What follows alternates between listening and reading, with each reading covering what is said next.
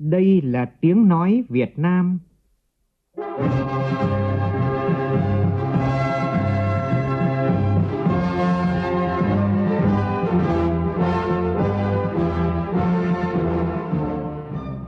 là tiếng nói Việt Nam, phát thanh từ Hà Nội, thủ đô nước Cộng hòa xã hội chủ nghĩa Việt Nam.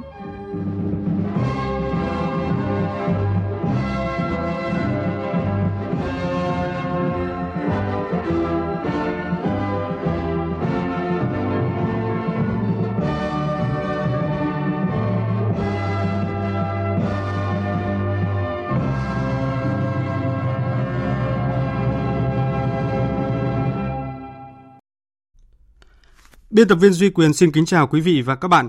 Mời quý vị và các bạn nghe chương trình Thời sự sáng nay, thứ ba ngày 18 tháng 6 năm 2019, tức ngày 16 tháng 5 năm kỷ hợi. Chương trình có những nội dung chính sau đây.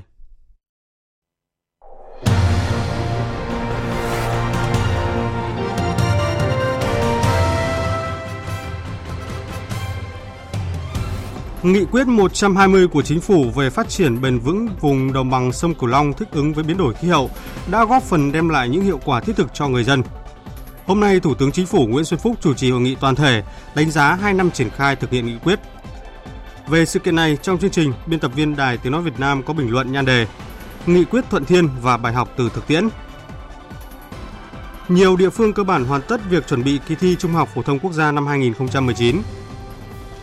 Đà Nẵng yêu cầu các sở ngành địa phương tăng cường kiểm soát nguồn thải đối với các nhà hàng, khách sạn khu vực ven biển. Trong phần tin thế giới, Liên đoàn Ả Rập cảnh báo những nỗ lực giải quyết xung đột giữa Israel và Palestine sẽ trở nên vô ích nếu nhà nước Palestine không được thành lập trên tất cả những vùng lãnh thổ bị Israel chiếm đóng. Nước Anh dậy sóng vì bạo lực đường phố tại thủ đô London.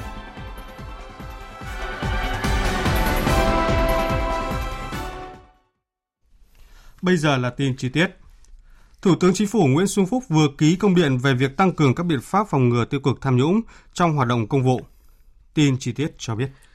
Thủ tướng Chính phủ yêu cầu người đứng đầu bộ ngành địa phương phải gương mẫu đi đầu trong việc thực hiện các quy định của Đảng, Nhà nước về phòng chống tham nhũng. Nếu để xảy ra tiêu cực tham nhũng tại đơn vị, cơ quan mình thì phải chịu trách nhiệm trước Đảng, Nhà nước. Phải coi đấu tranh phòng chống tham nhũng là một nhiệm vụ chính trị thường xuyên, liên tục, lâu dài, đặc biệt quan trọng và lấy làm tiêu chí để đánh giá việc hoàn thành nhiệm vụ hàng năm của từng cơ quan đơn vị. Triển khai rộng rãi hệ thống ghi âm ghi hình camera trực tuyến tại các địa điểm có tiếp xúc trực tiếp với người dân doanh nghiệp và có bộ phận thường trực để theo dõi giám sát thường xuyên công bố rộng rãi trên các phương tiện thông tin đại chúng số điện thoại đường dây nóng để tiếp nhận các ý kiến phản ánh của người dân doanh nghiệp về hành vi vi phạm pháp luật của cán bộ công chức viên chức để có biện pháp ngăn chặn xử lý kịp thời vi phạm. Kiên quyết đưa ra khỏi bộ máy những cán bộ công chức viên chức thoái hóa biến chất vi phạm pháp luật. Định kỳ luân chuyển thay đổi vị trí công tác đối với những vị trí nhạy cảm phức tạp theo đúng quy định, đồng thời lựa chọn bố trí người có đủ phẩm chất đạo đức, năng lực chuyên môn nghiệp vụ để đảm nhiệm các vị trí nhạy cảm, nhất là đối với các trưởng đoàn thanh tra, kiểm tra, kiểm toán, điều tra viên yêu cầu các bộ ngành, ủy ban nhân dân các tỉnh thành phố trực thuộc trung ương và các cơ quan liên quan tổ chức thực hiện nghiêm công điện này, định kỳ hàng năm báo cáo tình hình thực hiện về thanh tra chính phủ để tổng hợp báo cáo Thủ tướng Chính phủ. Hôm nay tại thành phố Hồ Chí Minh, Bộ Tài nguyên và Môi trường sẽ tổ chức hội nghị đánh giá 2 năm thực hiện nghị quyết 120 của chính phủ về phát triển bền vững đồng bằng sông Cửu Long thích ứng với biến đổi khí hậu. Sáng nay sẽ diễn ra 4 phiên diễn đàn chuyên đề gồm quản lý tài nguyên nước, lũ lụt, xâm nhập mặn, ứng phó với sụt lún, sạt lở ở vùng đồng bằng sông Cửu Long, tái cơ cấu ngành nông nghiệp thích ứng với biến đổi khí hậu vùng đồng bằng sông Cửu Long, giải pháp phát triển hệ thống giao thông và cơ sở hạ tầng nhà ở phục vụ phát triển bền vững đồng bằng sông Cửu Long – công tác quy hoạch, cơ chế điều phối vùng và thu hút vốn đầu tư cho vùng đồng bằng sông Cửu Long. Thưa quý vị và các bạn, dù ra đời chưa đầy 2 năm nhưng nghị quyết 120 của chính phủ về phát triển bền vững vùng đồng bằng sông Cửu Long thích ứng với biến đổi khí hậu đã góp phần đem lại những hiệu quả ban đầu rất đáng khích lệ, hợp lòng dân với những chủ trương chính sách phù hợp đã tạo luồng gió mới, tác động làm thay đổi tư duy và hành động của các cấp chính quyền, đoàn thể và người dân trong vùng đồng bằng sông Cửu Long trong việc phát triển sản xuất, chủ động đối phó với thiên tai, từng bước khai thác hiệu quả tiềm năng, vị thế của vùng đất chín sông. Kết quả của việc thực hiện nghị quyết 120 tại đồng bằng sông Cửu Long ra sao? Mời quý vị và các bạn cùng tìm hiểu qua bài viết ngay sau đây của nhóm phóng viên Đài Tiếng Nói Việt Nam thường trú tại khu vực đồng bằng sông Cửu Long. Qua gần 2 năm thực hiện nghị quyết 120, các địa phương vùng đồng bằng sông Cửu Long đã chuyển đổi được gần 40.000 hecta đất kém hiệu quả sang trồng các loại cây ăn trái, hoa màu, nuôi thủy sản và gia súc gia cầm. Đi đầu là tỉnh Tiền Giang đã chuyển mạnh mẽ cơ cấu cây trồng vật nuôi thích ứng với điều kiện đặc thù của ba vùng riêng biệt. Qua đó đã chuyển từ đất lúa kém hiệu quả ở các huyện phía đông do hạn mặn sang trồng gần 10.000 hecta cây ăn trái, hoa màu và nuôi thủy sản.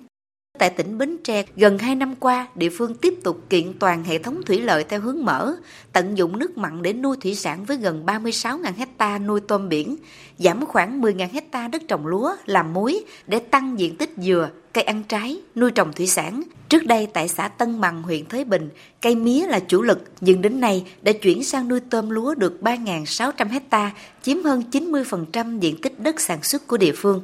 Ông Lê Hoàng Phương, Chủ tịch Ủy ban Nhân dân xã Tân Bằng cho biết. Thực tế chứng minh đó, thì khi mà vụ lúa mà thu hoạch à, năng suất cao đó, thì những cái vụ tôm tiếp theo nối đuôi đó là sẽ có cái hiệu quả cao. À, do đó thì à, có thể ứng phó lại với cái điều kiện thời tiết không thuận lợi. Tại các tỉnh đầu nguồn như An Giang, Đồng Tháp và một phần của tỉnh Long An, phương châm chủ động sống chung với lũ đã rất quen thuộc với người dân Thay vì trồng lúa, giá cả bấp bênh, nông dân các địa phương tận dụng hệ thống sông rạch để nuôi cá lồng bè, nuôi thủy sản trên ruộng, trồng sen lấy ngó, trồng cây ăn trái, vân vân. Vùng đồng bằng sông Cửu Long hiện còn rất nhiều mô hình sản xuất nông nghiệp, tiểu thủ công nghiệp, thủy sản mới đầy sáng tạo. Dẫu còn nhiều khó khăn thách thức, tác động bất lợi của biến đổi khí hậu, nhưng tin rằng người dân vùng sông nước Cửu Long với tính cần cù, chăm chỉ trong lao động sản xuất sẽ từng bước biến nguy thành cơ, vươn lên làm giàu. Thưa quý vị và các bạn, trước những kết quả đã đạt được cũng như những khó khăn mà vùng khu vực đồng bằng sông Cửu Long gặp phải trong quá trình thực hiện nghị quyết 120 của chính phủ, chiều nay Thủ tướng Chính phủ Nguyễn Xuân Phúc sẽ chủ trì hội nghị toàn thể đánh giá 2 năm triển khai thực hiện nghị quyết. Và trong phần cuối chương trình thời sự sáng nay, biên tập viên Đài Tiếng nói Việt Nam có bình luận về chủ đề này với nhan đề Nghị quyết thuận thiên và bài học từ thực tiễn. Quý vị quan tâm lắng nghe. Từ tháng 7 tới đây, Bộ Y tế sẽ triển khai hồ sơ sức khỏe điện tử trên toàn quốc. Đây là thông tin được đưa ra tại hội thảo đẩy mạnh hồ sơ sức khỏe điện tử do Bộ Y tế phối hợp với Ngân hàng Phát triển châu Á ADB vừa tổ chức tại thành phố Hồ Chí Minh. Tin của phóng viên Kim Dung. Đại diện Bộ Y tế cho biết, nước ta đặt mục tiêu đến năm 2025 có trên 90% dân số được quản lý sức khỏe. Để đạt được mục tiêu này, Bộ Y tế đã phê duyệt đề án triển khai ứng dụng công nghệ thông tin tại trạm y tế xã phường giai đoạn 2018-2020.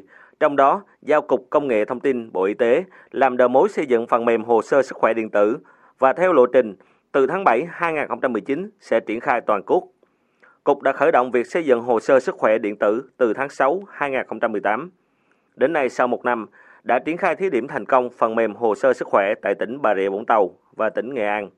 Theo Thứ trưởng Bộ Y tế Nguyễn Trường Sơn, phần mềm quản lý sức khỏe điện tử được xây dựng dựa trên sự liên thông với các phần mềm của Bộ Y tế, đặc biệt là hệ thống liên thông dọc từ các trạm y tế lên dần tới bệnh viện tuyến trung ương và Bộ Y tế. Hồ sơ sức khỏe như là một cái nền tảng ở hạ tầng. Nếu mà chúng ta làm tốt cái đó thì chúng ta quản lý rất nhiều vấn đề. Tuy nhiên khi mà người bệnh mà đi lên khám bệnh ở bệnh viện huyện, bệnh viện tỉnh hoặc lên bệnh viện các tuyến trung ương thì khi về về cái hồ sơ đó sẽ trả về như thế nào để chúng ta bổ bổ túc vào cái hồ sơ đó. Cho nên là cái việc mà liên thông theo hệ thống dọc chúng tôi cũng hết sức quan tâm. Kỳ thi Trung học phổ thông quốc gia năm 2019 đang đến gần. Tại nhiều địa phương, công tác chuẩn bị đã cơ bản hoàn tất, sẵn sàng cho một kỳ thi an toàn và nghiêm túc. Tổng hợp của biên tập viên Đài Tiếng Nói Việt Nam. Theo bà Chu Hồng Minh, Phó Bí thư Thành đoàn Hà Nội, Thành đoàn đã bố trí 12.000 tình nguyện viên tham gia tiếp sức mùa thi, trong đó gần 2.000 tình nguyện viên cấp thành phố và gần 10.000 tình nguyện viên cấp cơ sở của hai khối trường đại học cao đẳng và khối địa bàn dân cư. Đối với hoạt động tiếp sức mùa thi thì đoàn thanh niên thành phố cũng xã hội hóa toàn bộ và năm nay thì à, tất cả nguồn lực xã hội hóa thì à, ước tính gần 1 tỷ đồng, à, bao gồm là 16.000 chiếc quạt cầm tay, à, hơn 50.000 chai nước suối và hơn 42.000 chiếc quạt à, cùng với hơn 2.000 áo mũ cho tình nguyện viên ô che nắng à, và rất nhiều những cái vật phẩm khác để phát miễn phí tại tất cả các điểm thi. Và đến thời điểm này thì đoàn thanh niên thành phố cùng với các cơ sở đoàn, các tình nguyện viên cũng đã sẵn sàng để hỗ trợ cho kỳ thi Trung học phổ thông quốc gia. Tại tỉnh Hậu Giang, ông Nguyễn Hùng Nhiên, Phó Giám đốc Sở Giáo dục và Đào tạo cho biết, địa phương đang gặp một số khó khăn là có điểm thi xuống cấp, nên nếu thời tiết bất lợi như mưa lớn sẽ gây ngập phòng thi. Ngành giáo dục sẽ bố trí sẵn các máy bơm thoát nước nếu tình trạng ngập lụt phòng thi diễn ra. Còn tại tỉnh Bình Phước, Sở Giáo dục và Đào tạo địa phương này cho biết, năm nay tỉnh đã chi hơn 1 tỷ đồng để lắp camera giám sát tại 26 điểm thi với gần 420 phòng thi. Đặc biệt, tỉnh lắp đặt camera giám sát tại các phòng chấm thi. Việc giám sát thi cử năm 2019 cũng được triển khai một cách nghiêm ngặt nhất từ trước đến nay. Với phương châm không để xảy ra tình trạng thí sinh bỏ thi do gia đình khó khăn về kinh tế hoặc phương tiện đi lại, tỉnh Lai Châu đã chỉ đạo ban chỉ đạo thi các huyện, thành phố xây dựng phương án hỗ trợ học sinh là con em hộ nghèo, hộ gia đình có hoàn cảnh khó khăn. Theo đó, tùy vào điều kiện thực tế của từng địa phương, mức hỗ trợ cho một thí sinh dao động từ 280 đến 400 nghìn đồng. Ngoài ra, tỉnh Lai Châu cũng chỉ đạo các lực lượng sẵn sàng hỗ trợ các thí sinh nếu quá trình dự thi xảy ra các sự cố do mưa lũ. Liên quan vụ tàu cá Việt Nam cứu 22 ngư dân Philippines bị nạn trên biển, lãnh đạo Ủy ban Nhân dân tỉnh Tiền Giang vừa chỉ đạo Sở Nông nghiệp và Phát triển Nông thôn xem xét tham mưu đề xuất Ủy ban Nhân dân tỉnh kịp thời khen thưởng biểu dương xứng đáng cho hành động đẹp của ông Ngô Văn Thẻng, ngư dân ở xã Bình Xuân, thị xã Gò Công và các thuyền viên trên tàu đã dũng cảm cứu các ngư dân Philippines bị nạn trên biển vào ngày 9 tháng 6 vừa qua. Ủy ban nhân dân thành phố Đà Nẵng vừa có công văn yêu cầu các sở ngành địa phương tăng cường kiểm soát nguồn thải đối với nhà hàng, khách sạn khu vực ven biển phía đông thành phố, đồng thời xử lý nghiêm các đơn vị không chấp hành quy định bảo vệ môi trường. Tin của phóng viên Đình Thiệu tại miền Trung. Ông Huỳnh Đức Thơ, Chủ tịch Ủy ban nhân dân thành phố Đà Nẵng cho rằng tình trạng quá tải hệ thống xử lý nước thải ven biển đang là thách thức đối với Đà Nẵng. Hệ thống nước thải và nước mưa ven biển đang dùng chung, trong khi tốc độ phát triển các nhà hàng khách sạn ven biển quá nhanh các nhà máy xử lý nước thải liên tục nâng công suất nhưng không đủ năng lực xử lý. Bên cạnh đó, công tác quy hoạch kế hoạch và dự báo chưa đạt tầm nhìn dài hạn. Vấn đề thực thi các chính sách thực hiện bảo vệ môi trường còn nhiều lỗ hổng và yếu kém. Ông Nguyễn Đức Thơ, Chủ tịch Ủy ban nhân dân thành phố Đà Nẵng yêu cầu xử lý nghiêm các chủ nhà hàng khách sạn không chấp hành quy định bảo vệ môi trường. Bây giờ xuất hiện không phải là hàng chục mà cả hàng trăm những cái khu nhà hàng, khách sạn hầu như không xử lý nước thải làm hệ thống nước thải hoặc là đăng ký đạt tiêu chuẩn xử lý môi trường cũng chỉ để là đối phó. Hiện nay rất nhiều những cái đối tượng đang lạm dụng vào môi trường để giảm những cái chi phí sản xuất kinh doanh. Điều đó không công bằng, cần lên án và cần phải được xử lý. Thưa quý vị và các bạn, trong những năm gần đây, sự phát triển như vũ bão của truyền thông xã hội đã góp giúp cho việc truyền tải thông tin trở nên vô cùng dễ dàng. Cũng từ những nền tảng truyền thông xã hội đã bộc lộ những tác động tiêu cực ẩn chứa những nguy cơ phức tạp khó lường. Đó là những tin đồn thất thiệt, những trang Facebook giả mạo gây ảnh hưởng đến tiêu cực đến đời sống xã hội. Đó là những dòng new feed liên tục xuất hiện dù chưa được kiểm chứng về tính xác thực nhưng lại được chia sẻ với tốc độ chóng mặt. Thực tế đặt ra yêu cầu nào trong trách nhiệm sử dụng mạng xã hội và chia sẻ thông tin? Biên tập viên Đài Tiếng Nói Việt Nam phân tích. Với hơn 60 triệu người sử dụng, Việt Nam hiện là quốc gia xếp thứ 18 trên thế giới về tỷ lệ người dân sử dụng Internet và là một trong 10 nước có lượng người dùng Facebook và YouTube cao nhất trên thế giới. Cũng như các quốc gia khác trên toàn cầu, Việt Nam đang khai thác và phát huy những đặc tính ưu việt của truyền thông xã hội, đồng thời cũng đang phải đối mặt với những tác động tiêu cực khó kiểm soát từ dạng thức truyền thông mới này. Thực tế cho thấy, mạng xã hội đang là mảnh đất vô cùng màu mỡ cho một số kẻ thoải mái dựng chuyện, tạo dư luận và chi phối một bộ phận không nhỏ cư dân mạng thiếu hiểu biết. Truyền thông xã hội cũng bị các thế lực thù địch lợi dụng để thổi phồng những hạn chế, khuyết điểm trong lãnh đạo, quản lý nhằm chia rẽ xã hội, suy giảm lòng tin, từ đó lôi kéo, tập hợp lực lượng, kích động biểu tình trái phép, chống đối, bạo loạn, ảnh hưởng nghiêm trọng đến an ninh, trật tự xã hội. Thực tế này đòi hỏi phải nhìn nhận đúng về truyền thông xã hội ở cả hai mặt tích cực và tiêu cực nhận diện và quản lý những tác nhân gây ảnh hưởng để bảo vệ, phát huy những giá trị tiến bộ, đồng thời hạn chế, đẩy lùi, triệt phá những tác động tiêu cực. Phó giáo sư tiến sĩ khoa học Phan Xuân Sơn, nguyên phó viện trưởng Viện Chính trị học, Học viện Chính trị Quốc gia Hồ Chí Minh phân tích phải nhận rõ rất được cái mạng xã hội hiện nay, vai trò tác dụng của cái mạng xã hội trong dư luận xã hội và trong truyền thông xã hội hiện nay. Ờ, có cái cách nhìn mới về cái quản trị truyền thông đa phương tiện hiện nay. Bởi vì chúng ta có một cái tập quán tức là cái gì không có quản trị được, không quản lý được, chúng ta cấm. Thế nhưng mà cái việc này áp dụng trong cái bối cảnh hiện nay đối với mạng xã hội là không có hiệu quả.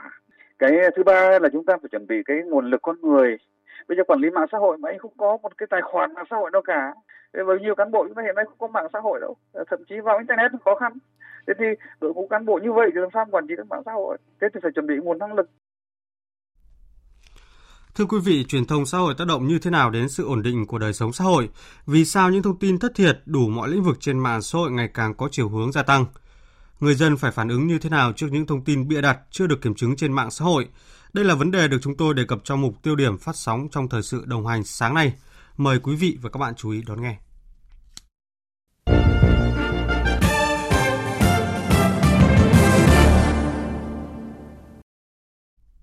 Chương trình thời sự sáng tiếp tục với phần tin thế giới. Ngoại trưởng Nga Sergei Lavrov vừa bày tỏ tin tưởng sự phát triển của các dự án ba bên gồm Nga, Hàn Quốc, Triều Tiên sẽ góp phần tích cực cho mục tiêu giải quyết cuộc khủng hoảng trên bán đảo Triều Tiên. Tin cho biết. Phát biểu với báo giới sau hội đàm tại Moscow với người đồng cấp Hàn Quốc Kang Kyung Hwa, ông Lavrov nêu rõ Nga và Hàn Quốc đã thảo luận triển vọng hợp tác ba bên với sự tham gia của phía Triều Tiên liên quan dự án đường sắt xuyên quốc gia, xây dựng đường ống khí đốt và đường dây tải điện. Các dự án này hiện vẫn chỉ trên giấy tờ, song chắc chắn sẽ thực hiện trên thực tế, bởi các kế hoạch này có thể tạo điều kiện để đạt tiến triển trong việc giải quyết các vấn đề trên bán đảo Triều Tiên. Ngoài ra, Ngoại trưởng Lavrov nhấn mạnh Nga và Hàn Quốc nhất trí cần phải tiếp tục nỗ lực giải quyết cuộc khủng hoảng trên bán đảo Triều Tiên. Người đứng đầu ngành ngoại giao Nga nêu rõ. Chúng tôi đặc biệt lưu tâm tới tình hình trên bán đảo Triều Tiên, nói riêng vào khu vực Đông Bắc Á nói chung. Chúng tôi và các đồng nghiệp đồng quan điểm rằng đàm phán giữa các bên tham gia giải quyết vấn đề Triều Tiên cần được tiếp tục. Cả Hàn Quốc và Nga đều đánh giá giải pháp chính trị hòa bình là cách thức khả thi duy nhất để đạt được tiến triển nhằm giải quyết các vấn đề tồn tại trong khu vực. Tổng thư ký Liên đoàn Ả Rập Ahmed Aboued vừa cảnh báo những nỗ lực giải quyết xung đột giữa Israel và Palestine sẽ trở nên vô ích nếu một nhà nước Palestine không được thành lập trên tất cả các vùng lãnh thổ bị Israel chiếm đóng trong cuộc chiến tranh Trung Đông năm 1967. Việc xảy ra 4 vụ giết người liên tiếp trên các tuyến phố tại thủ đô London trong vài ngày qua đang khiến chính quyền thủ đô nước Anh bị chỉ trích nhau gay gắt. Quang Dũng, phóng viên Đài tiếng nói Việt Nam thường trú tại Pháp, theo dõi khu vực Tây Âu đưa tin. Sáng sớm ngày 17 tháng 6, một người đàn ông trung niên bị đâm chết bằng dao tại một con phố ở phía đông London, nâng tổng số người thiệt mạng trong vài ngày qua vì bạo lực đường phố tại thủ đô nước Anh lên 4 người, trong đó có 3 vụ diễn ra trong vòng chưa đến 24 tiếng. Tình trạng bạo lực do các băng đảng gây ra tại nhiều khu phố ở London đang tạo nên làn sóng chỉ trích mạnh mẽ từ nhiều đảng phái đối với chính quyền thành phố, đặc biệt là thị trưởng London Sadiq Khan. Nhiều nhà bình luận cũng như các chính trị gia cực hữu đã công kích ông Khan và cho rằng ông này đang biến London thành một thành phố tội phạm giống như ở Pakistan, quê gốc của ông Khan. Tranh cãi trở nên gai gắt hơn khi Tổng thống Mỹ Donald Trump cũng sử dụng các lời bình luận này và nhận định ông Sadiq Khan là một thảm họa đối với thủ đô của Vương quốc Anh. Trong ngày 17 tháng 6, trong khi chính phủ Anh từ chối bình luận về các phát biểu của Tổng thống Mỹ, thì Ngoại trưởng Anh Jeremy Hunt bất ngờ đưa ra tuyên bố có ý ủng hộ ông Donald Trump. Theo giới phân tích, các căng thẳng và bất ổn an ninh tại Anh nói chung và tại thủ đô London nói riêng trong thời gian qua đang có nguy cơ tạo ra sự chia rẽ và bất đồng lớn giữa các nhóm dân cư trên cơ sở màu da, sắc tộc và tôn giáo. Thiệt hại về người và tài sản do trận động đất mạnh 6 độ Richter xảy ra ngày hôm qua tại huyện Trường Ninh, thành phố Nghi Tân, tỉnh Tứ Xuyên đang không ngừng gia tăng. Tin của phóng viên Đài Tiếng Nói Việt Nam thường trú tại Bắc Kinh, Trung Quốc. Tính đến 3 giờ 20 phút sáng nay theo giờ địa phương, trận động đất mạnh 6 độ Richter tại huyện Trường Ninh, thành phố Nghi Tân, tỉnh Tứ Xuyên ngày hôm qua đã khiến 7 người chết và 76 người bị thương. Hiện lực lượng chức năng tỉnh Tứ Xuyên đã huy động một lượng lớn người và phương tiện với hơn 500 cảnh sát và nhân viên cứu hộ, 63 xe cứu hỏa, 5.000 lều bạt, 10.000 giường gấp cũng như nhiều dụng cụ hỗ trợ đến khu vực xảy ra động đất để tìm kiếm và ứng cứu người bị nạn. Nhiều khả năng thiệt hại về người và tài sản sẽ tiếp tục gia tăng trong thời gian tới do nhiều người vẫn còn bị vùi lấp trong trận động đất. Theo cơ quan địa chấn Trung Quốc, trong 7 năm qua, khu vực bán kính 200 km xung quanh trận động đất lần này đã ghi nhận được gần 200 trận động đất mạnh từ 3 độ Richter trở lên. Trong đó có trận động đất mạnh 6,5 độ Richter tại thành phố Chiêu Thông, tỉnh Vân Nam vào ngày 3 tháng 8 năm 2014 đã khiến 615 người thiệt mạng và hơn 3.000 người bị thương. Quý vị và các bạn đang nghe chương trình Thời sự sáng của Đài Tiếng Nói Việt Nam. Tiếp theo chương trình là một số thông tin về thể thao trong nước và quốc tế đáng chú ý.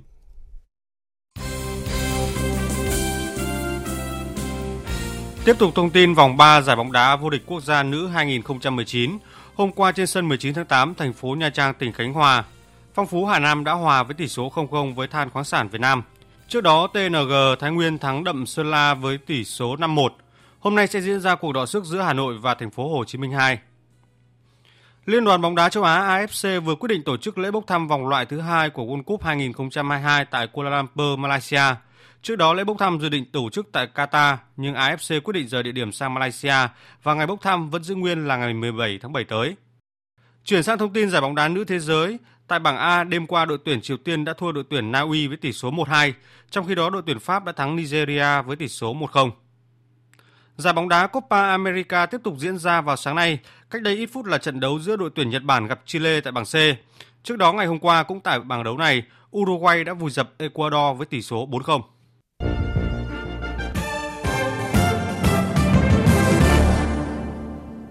Thưa quý vị và các bạn, Diễn đàn đồng bằng sông Cửu Long thích ứng với biến đổi khí hậu được tổ chức hôm nay tại thành phố Hồ Chí Minh sẽ có nhiều đề xuất trong việc triển khai thực hiện nghị quyết 120 năm 2017 của chính phủ. Trên thực tế, nhiều người dân đồng bằng sông Cửu Long đã và đang hành động bằng những việc làm cụ thể để thích ứng với điều kiện mới và mong chờ những quyết sách quan trọng của nghị quyết sớm được thực hiện. Nhân sự kiện này, biên tập viên Đài Tiếng Nói Việt Nam có bình luận, nghị quyết thuận thiên và bài học từ thực tiễn. Qua sự thể hiện của phát thanh viên Phương Hằng, mời quý vị và các bạn cùng nghe. Những năm gần đây, người dân đồng bằng sông Cửu Long đã phải chứng kiến diễn biến bất thường của thời tiết, biến đổi khí hậu, gánh chịu hậu quả do thiên tai và nhân tai gây ra với vùng đất thiên thời địa lợi này. Nhiều dự báo của các bộ ngành, các nhà khoa học và tổ chức quốc tế về tác động tiêu cực của biến đổi khí hậu toàn cầu, thì đồng bằng sông Cửu Long là một trong những vùng bị thiệt hại nặng nề nhất. Thế nhưng, trong sự thay đổi khắc nghiệt đó, nhiều người dân đồng bằng đã thức tỉnh. Họ không còn ỉ lại vào sự ban tặng của thiên nhiên như trước đây, mà từng bước thay đổi tư duy theo hướng tiến bộ hơn. Xin được nêu một vài dẫn chứng. Nếu như những năm trước, huyện Cù Lao Tân Phú Đông của tỉnh Tiền Giang được coi là vựa lúa của tỉnh, thì gần đây do xâm nhập mặn và khô hạn, 70% diện tích không thể trồng lúa. Nhiều người đã chuyển từ trồng lúa sang trồng xả, nuôi vịt nước mặn thay vì vịt chạy đồng nước ngọt. Trên những cánh đồng nhiễm phèn mặn của Sóc Trăng, Hậu Giang, người dân giảm dần diện tích trồng mía, thay vào đó là mãng cầu ghép bình bát cho thu nhập cao hơn nhiều lần cây mía. Rồi chuyện nuôi tôm lần đầu tiên trong môi trường xâm nhập mặn trên cánh đồng Hậu Giang cho lợi nhuận gấp nhiều lần trồng lúa. Nuôi tôm thâm canh, luân canh, siêu thâm canh ở các tỉnh Bến Tre, Trà Vinh, Sóc Trăng, Bạc Liêu, Cà Mau, Kiên Giang – áp dụng tiến bộ khoa học kỹ thuật mới, không còn quá phụ thuộc thời tiết như những năm nào, giúp giảm chi phí, tăng lợi nhuận. Hàng vạn hecta cây ăn trái được trồng theo quy trình sản xuất sạch hướng đến xuất khẩu. Nhiều mô hình kết hợp sản xuất nông nghiệp, nuôi trồng thủy sản, du lịch sinh thái được người dân sáng tạo lan truyền. Mô hình sản xuất lúa hữu cơ làm nông thông minh đang được áp dụng thí điểm ở nhiều nơi. Diện tích lúa đang giảm dần, thay vào đó là những cây trồng vật nuôi phù hợp. Rõ ràng, đổi mới tư duy, sản xuất thuận thiên đang được không ít người dân đồng bằng sông Cửu Long thực hiện để sống chung với hạn mặn, ngập nước và sạt lở. Sự thích ứng đó không chỉ cho hiện tại mà cho cả tương lai. Nói như vậy không có nghĩa là tất cả người dân, không có nghĩa là tất cả 13 tỉnh, thành phố trong vùng đã chuyển mình thực sự – mà còn đó những cản ngại cả về suy nghĩ, hành động và cơ chế chính sách. Những cản ngại đó không chỉ trong dân mà cả ở một bộ phận cán bộ lãnh đạo, không chỉ ở địa phương mà cả ở cấp trung ương. Tôn trọng quy luật tự nhiên phù hợp với điều kiện thực tế, tránh can thiệp thô bạo và tự nhiên, chọn mô hình thích ứng theo tự nhiên, thân thiện môi trường với phương châm chủ động sống chung với lũ, ngập, nước lợ, nước mặn – là một trong những tầm nhìn mục tiêu được nghị quyết 120 của chính phủ nêu ra. Vấn đề còn lại của việc thực hiện nghị quyết thuận thiên này là hành động thiết thực, tránh cục bộ địa phương, khắc phục trồng chéo trong quy hoạch, đặc biệt là đảm bảo tính liên kết giữa các tỉnh, thành phố trong vùng và giữa vùng với các khu vực khác. Để đồng bằng sông Cửu Long thuận thiên, hài hòa với thiên nhiên, phát triển bền vững. Quý vị và các bạn vừa nghe bình luận của biên tập viên Đài Tiếng Nói Việt Nam với nhan đề Nghị quyết thuận thiên và bài học từ thực tiễn. Tiếp theo chương trình là một số thông tin về thời tiết đáng chú ý. Dự báo thời tiết Phía Tây Bắc Bộ nhiều mây, sáng và đêm có mưa, mưa vừa, có nơi mưa to đến rất to và rải rác có rông, gió nhẹ. Trong cơn rông có khả năng xảy ra lốc xét và gió giật mạnh. Nhiệt độ từ 24 đến 34 độ, có nơi cao nhất trên 35 độ. Phía Đông Bắc Bộ và Thanh Hóa nhiều mây, sáng và đêm có mưa mưa vừa, có nơi mưa to và rải rác có rông. Riêng vùng núi và Trung Du Bắc Bộ có mưa to đến rất to, gió Đông Nam cấp 2, cấp 3. Trong cơn rông có khả năng xảy ra lốc xét, mưa đá và gió giật mạnh, nhiệt độ từ 25 đến 34 độ.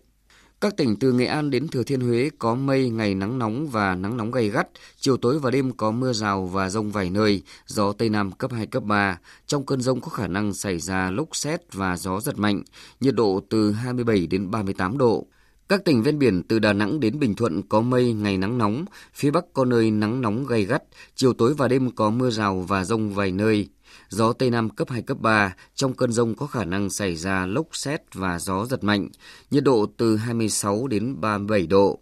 Tây Nguyên có mây, ngày có mưa rào và rông vài nơi, chiều tối và đêm có mưa rào và rải rác có rông, gió Tây Nam cấp 2, cấp 3. Trong cơn rông có khả năng xảy ra lốc xét và gió giật mạnh, nhiệt độ từ 21 đến 32 độ.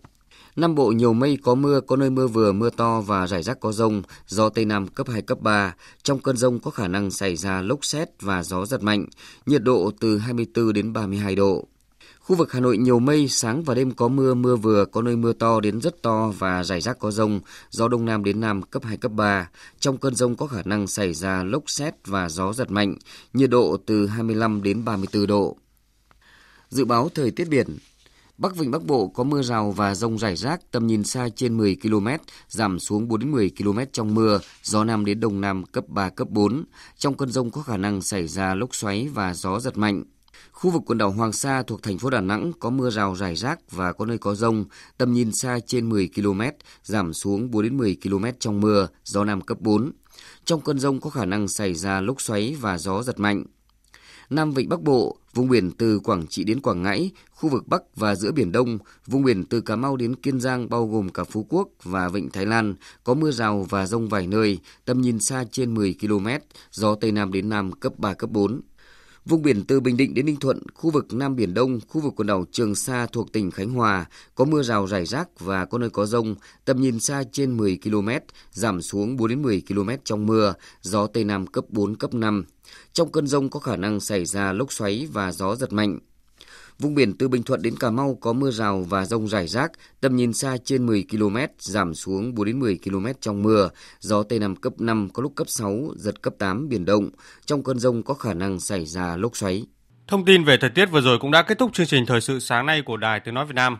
Chương trình hôm nay do biên tập viên Duy Quyền biên soạn và thực hiện, cùng sự tham gia của phát thanh viên Hoàng Sang, kỹ thuật viên Đoàn Thanh, chịu trách nhiệm nội dung Đồng Mạnh Hùng. Kính chào và hẹn gặp lại quý vị và các bạn trong các chương trình sau.